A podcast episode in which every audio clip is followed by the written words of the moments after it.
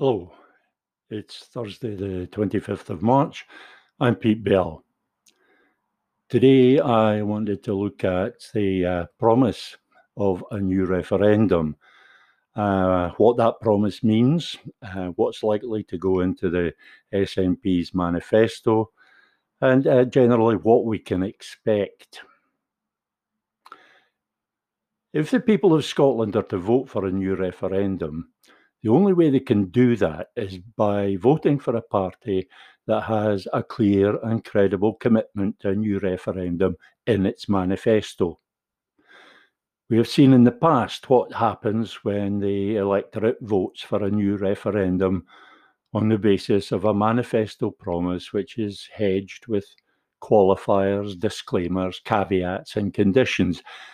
We have seen how adept Nicola Sturgeon is at seizing on any excuse to put off the confrontation with the British state, which, despite everything that the British government has done over the past decade, she still seems to imagine can be avoided. It can't. To be credible, a manifesto commitment to a new referendum must acknowledge this fact. Of course, uh, the S N P's manifesto hasn't been published. It may not even have been written yet, but there are abundant clues as to its probable content in various statements from Nicola Sturgeon, Mike Russell and others. We also now have the draft referendum bill, which provides conclusive evidence of the S N P leadership's thinking on the constitutional issue. Or should I say, lack of thinking, because all the evidence available strongly suggests that their thinking hasn't changed since twenty twelve. The very powerful impression is that uh, Sturgeon and her inner circle are proceeding on the basis that a new referendum can and need only replicate the referendum held in twenty fourteen. They seem to suppose that a new referendum can be consensual. They appear to imagine they might get genuine cooperation from the British political elite. There is no indication that they have learned any lessons from the first referendum. There is nothing to suggest that they've taken due account of the massive changes which have occurred since twenty fourteen. The two things which most clearly show this are the continuing obsession with the Section thirty process and the fact that the referendum bill proposes to use the same question as was used on the twenty fourteen ballot paper. Should Scotland be an independent country? Sturgeon's followers might respond that it's different this time, because the S N P has promised a referendum even if a Section thirty order is refused. I concede that this does hint at a small concession to the increasing numbers of people who insist that the Section thirty process should be repudiated as an illegitimate constraint on Scotland's right of self-determination. It's a very small and very unconvincing and totally inadequate concession. Enough has been said previously about the compelling reasons for renouncing the Section thirty process. The fact that the S N P leadership is now tentatively acknowledging that a referendum might go ahead without the gracious permission and generous cooperation of the British Prime Minister represents some progress, but far from enough. To be convincing, this must be accompanied by a credible plan for proceeding to a referendum absent the consent of the British state. There is no such plan. There have been numerous occasions during Nicola Sturgeon's tenure as leader of the S N P and First Minister when a promise as tenuous and lacking in detail as that which looks like making it into the party's manifesto has been accepted. even by an old cynic such as myself. Some still unquestioningly take her word for it when she says she will do what she has to date consistently avoided doing, and which she has previously expressly ruled out doing, namely, hold a referendum despite Boris Johnson using the veto she legitimises by asking him nicely not to use it. This old cynic has never been one for doing anything unquestioningly. This old cynic may have cut Nicola Sturgeon an extraordinary amount of slack in the past. But this time round, this old cynic isn't about to accept anything other than a solemn, irrevocable undertaking to take specified action within a defined timescale. If the S N P doesn't adopt at least the main points of the Manifesto for Independence, then I shall be obliged to assume that all the recent rhetoric about a new referendum is of no more worth than all the previous rhetoric, which proved to be absolutely worthless. I shall still vote S N P in May, because of the imperative to prevent the British Party seizing power. But for the first time in my life, I shall vote S N P with a heavy heart and no expectation that a victory for the party will be a victory for Scotland's cause. I shall vote S N P in the near certain knowledge that I shall spend the next five years wishing I'd had some alternative. I mentioned earlier that there are two very clear signs that the S N P has totally failed to do any planning for a new referendum, taking account of lessons learned from the twenty fourteen campaign and the drastically altered political landscape. We've dealt with the Section thirty process. I should briefly explain the second thing, the proposal to ask the same question as was asked in the twenty fourteen referendum. Should Scotland be an independent country? The intention to put the same question on the ballot paper, together with countless comments from Sturgeon, Russell, and pretty much everyone else in the upper echelons of the party, tells me that the S N P anticipates a campaign that will closely follow the pattern established a decade ago. It tells me that there is no fresh thinking or new ideas. It tells me that there has been no meaningful internal review of the twenty fourteen referendum campaign, because it is impossible to make even the most cursory analysis of that campaign without being forcefully struck by the need for fresh thinking and new ideas. I don't propose to go into any great detail here about what analysis of the first Yes campaign suggests should be different next time, should there be a next time.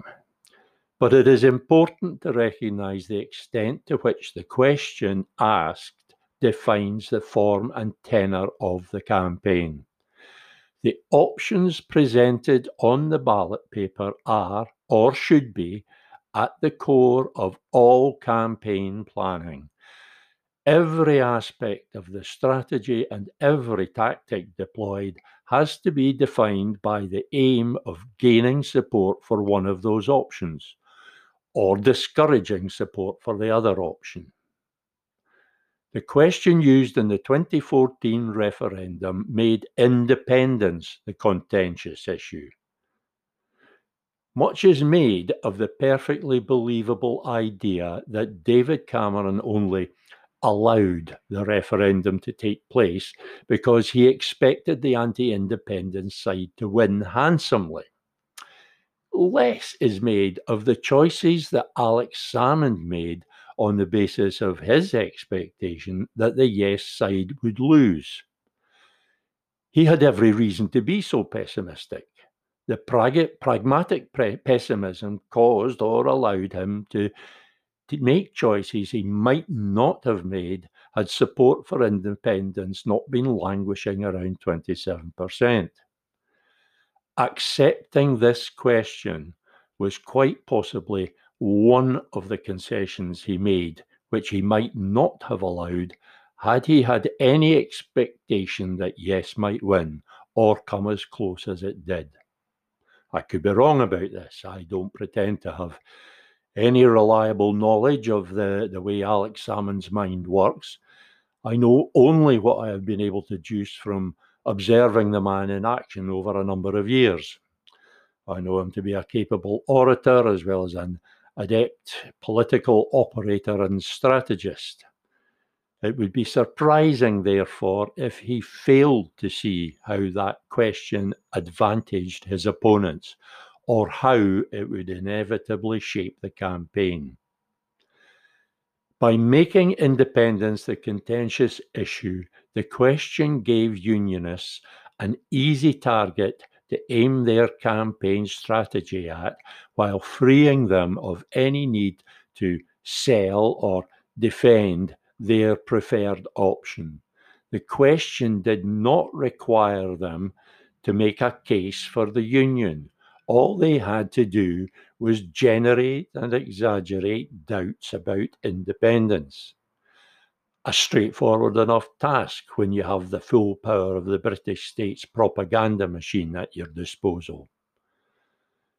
The Yes campaign, by contrast, was constantly on the defensive and obliged to make the case for independence, even while that term was being burdened with all manner of negative connotations and associations by the British state's propaganda machine. Neither could the Yes side mount a comprehensive, coordinated, and cohesive campaign in favour of the Yes option, because there was then, as there is now, no single definition of what independence means. The Yes side thus ended up conducting a proliferation of different campaigns, each according to some vision of a future Scotland embraced by this or that group. Nobody on the Yes side was engaged in the fight that matters to most to all on the Yes side, the fight to end the union, because the union wasn't the thing in the question. The question framed independence as the disputed option, leaving the union as the status quo option. The campaigns were framed accordingly. There is a great deal more which could be said about how the Yes campaign strategy in the first referendum could have been made better, which is not to say that it was a poor campaign. In many ways, the mistakes are only visible with hindsight and only identified as such because we view them through the prism of our time, which only serves to underline the point that our time is different, markedly different, from the circumstances in which the first referendum campaign took place. This should lead any thinking person to question whether the campaign strategy that was appropriate in that context might be appropriate in a dramatically altered context. And yet this question doesn't appear to have occurred to anybody in the S N P leadership. Or if it has, they've been too afraid to ask it. What it all boils down to is the fact that the promises of a new referendum being offered by the S N P are just not credible. There is simply no reason to suppose that to whatever extent the party has a plan, it could possibly lead to a free and fair exercise by the Scottish people of our right of self-determination. Never has there been greater need for us to do so. Scotland's predicament is perilous. The vi- very identity of Scotland as a nation is under threat. The process of dismantling our de- democracy is already underway. Yet there is no sense of this urgency in the S N P's approach to the constitutional issue. The S N P leadership's attitude borders on complacency. Despite having had seven years in which to consider the matter, their preparation for a new referendum is lackadaisical to the point of being non-existent. One of the big questions yet to be answered is that concerning how this could have come about. How did the S N P leadership get away with this half-arsed approach to the constitutional issue for so long? Why was this not challenged before? How is it possible that we can be going into arguably the most important election in Scotland's history, the democratic event which will determine our nation's future as much as or more than did the twenty fourteen referendum, with the party of independence so ill-prepared for and seemingly ill-disposed towards doing what is required? It's almost as if Scotland's cause is an afterthought for Nicola Sturgeon. It's as if her commitment to that cause is merely painted on, and the paint's beginning to fade and peel. Thank you for listening.